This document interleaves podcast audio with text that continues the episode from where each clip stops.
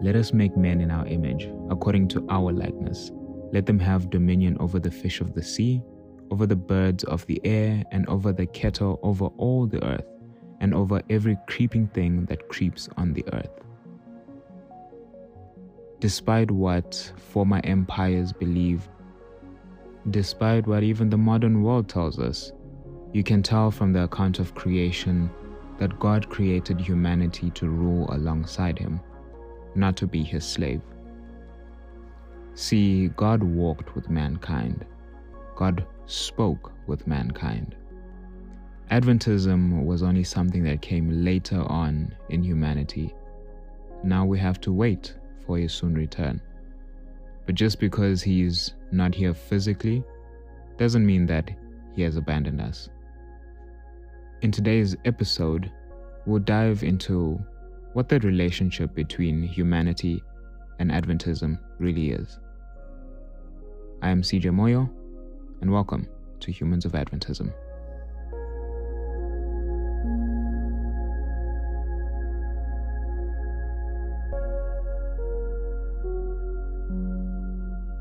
Without the fall, there would have never been Adventism.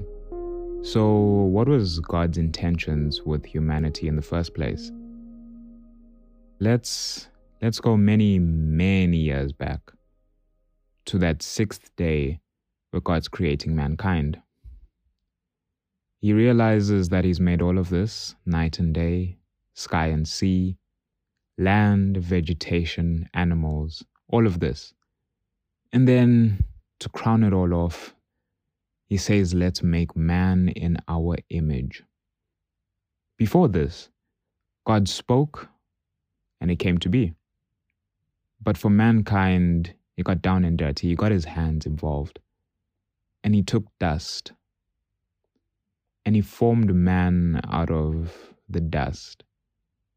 And he breathed into this form, and man came to being. And you see how personal that is already that tells you a lot about what mankind means. I almost said meant, but what mankind means to God. And he says, I'm giving you dominion over everything here. Fill the earth and subdue it. Now, let's just try to use our brains for a second.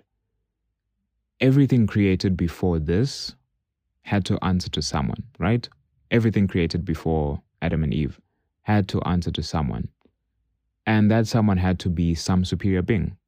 And that superior being is God. That means that in the beginning, God had dominion over all of creation, right?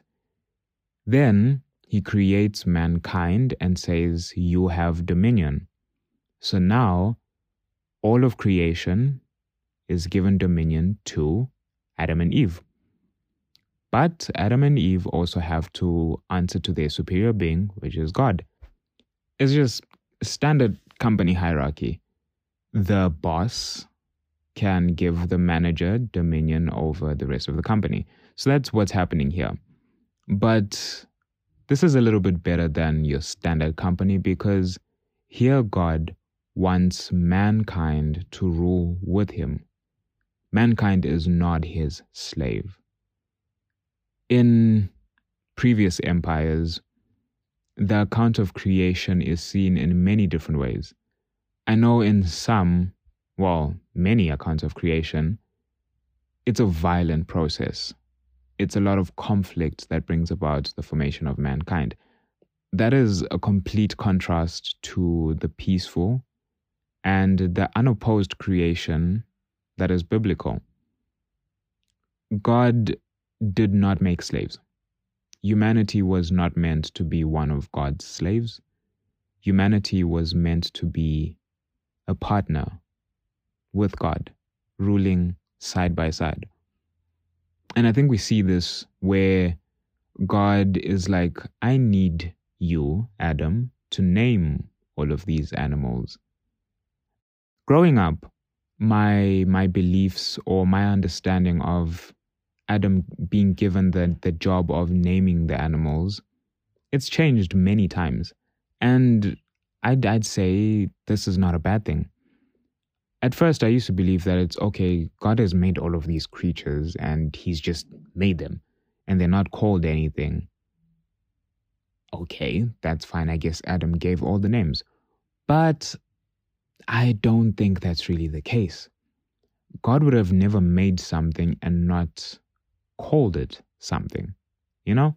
If he was able to call man, man, if he was able to call land and sea and sky and give it all those names, why would he just leave out animals? And how I almost see it is that God was saying, okay, I have given these animals names, but Adam, I have not told you the names. I see it as though God was almost saying, This mind that is in me, I want to see if it's also in Adam. I want to see if the names I'd give these animals are the same names that Adam would give those animals. The more Adam walked with God, the more his character would have increased, the more he would have grown in stature. So he obviously was already this amazing human being, but he was only going to improve from there. So he names a horse a horse, he names a cow a cow, a lion, a cheetah, a bear. All of the animals are named. And this must have pleased God. God realizes that, you know what? We got it. This this this is creation, you know they walk together, they talk together, they, they worship. And it's in this constant communication with God that Adam and Eve would grow in stature by spending more and more time with their creator. They would become like their creator, you know? You are like the people you spend the most time with. And like this, life was perfect life was exactly how it's supposed to be. There would have never been a need for an advent, first or second, because the Jesus that we wait for now was walking with Adam and Eve from the very beginning of time. But the problem came when choices had to be made. When the devil came through and he told them things that opposed what God had said. And it's this choice that has led us to even having these podcasts where we are trying to better understand why we believe the things that we believe. So Adam and Eve gave over their dominion to the devil. And the world wants us to believe that the plan of salvation was an emergency plan from God, something that he didn't expect to happen. So he had to come up with a new plan. But that's not how God works. God is that guy, you know, he's he knows it all. He's he's in charge. I almost see it as though in God's mind, the way the world would go was two different paths. And at each choice, well, one path, and at each choice that is made, there's a branch. So he can see branch A or branch B. Branch A was where humanity never gives in to the devil's temptation. Branch B would be the world where they do give in to temptation. And he knows what's needed on either branch. We, unfortunately, took branch B and even there, the plan of salvation was already down the line. God knew what's already coming. So, dominion has been handed over, and now, instead of working, walking, and having dominion with God, we're slaves to the devil. We're slaves to sin. And that's where covenants now begin, promises start being made. Because God knows that the moment that humanity realized the errors of their ways, and remember just how good life was, humanity could lose all hope that we threw it all away and there is no way to get it back.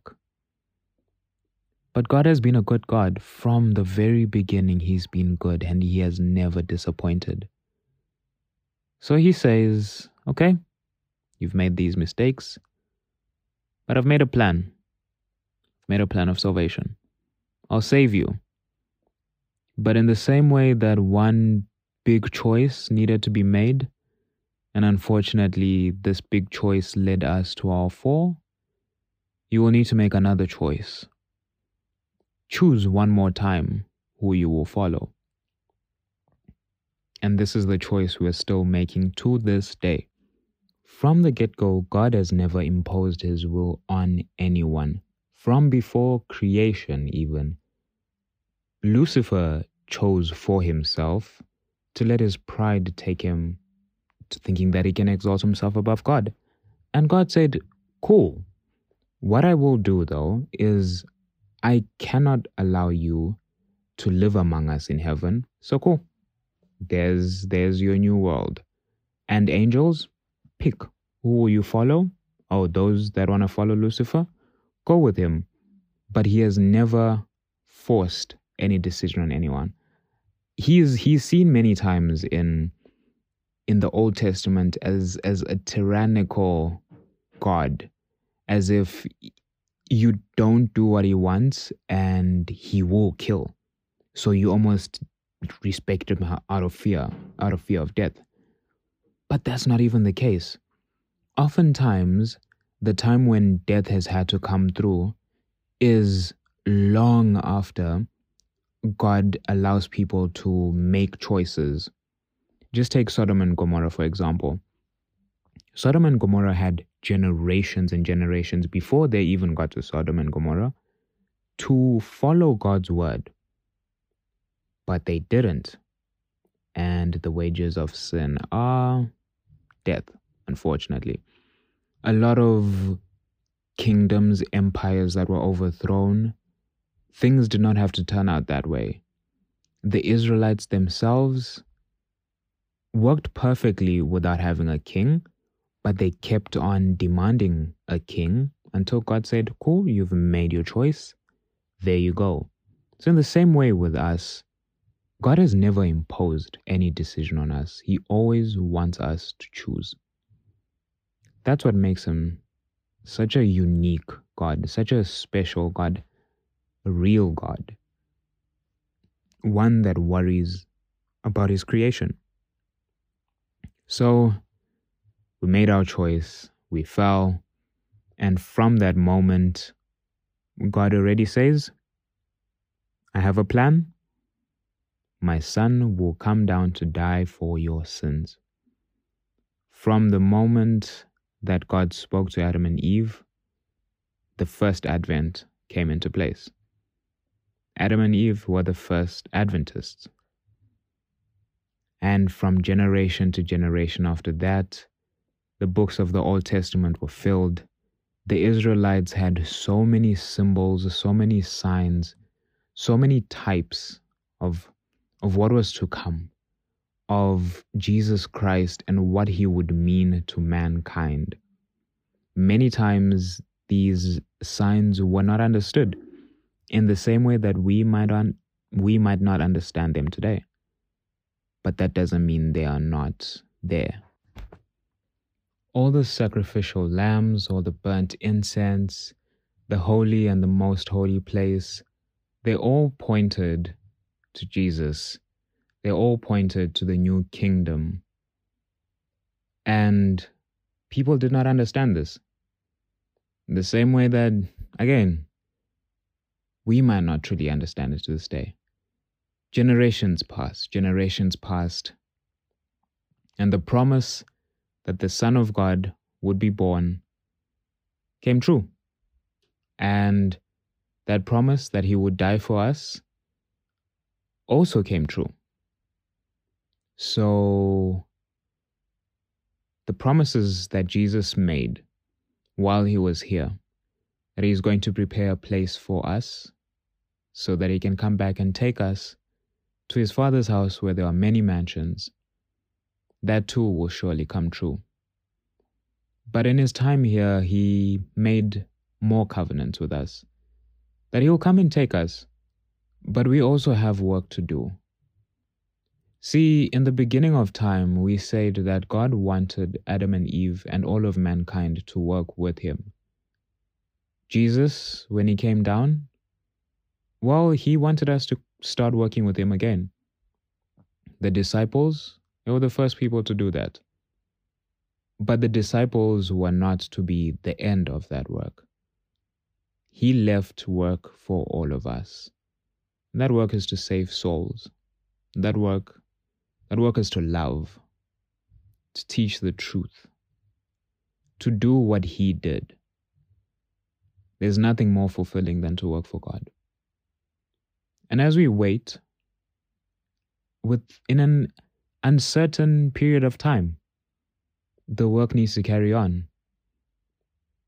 It's crucial that God did not tell us exactly when the second coming would be. Because knowing us and how we love procrastinating, we'd leave that work for the very last days. And how many souls would have been lost by then? So, from the moment that he said, Go ye therefore, that's when the work began. And until we hear the trumpet sound, that's when the work will end. To be Adventist is to live out the promises that we made to Jesus. The promises to take care of ourselves, to treat our body as a temple of Christ, to not pollute ourselves, to have a character like His, to keep ourselves in good company, to love. That's what it means to be Adventist. To be Adventist is to work with God, and to work with God is the purpose of humanity. Thank you for tuning in. It's the first episode of Humans of Adventism. We'll have more episodes like this where we have a deep dive into a certain topic every second week. And every week between that, we'll sit down with a guest and find out a little bit about what makes the everyday Adventist. But until then, may the good Lord keep you as we await his return.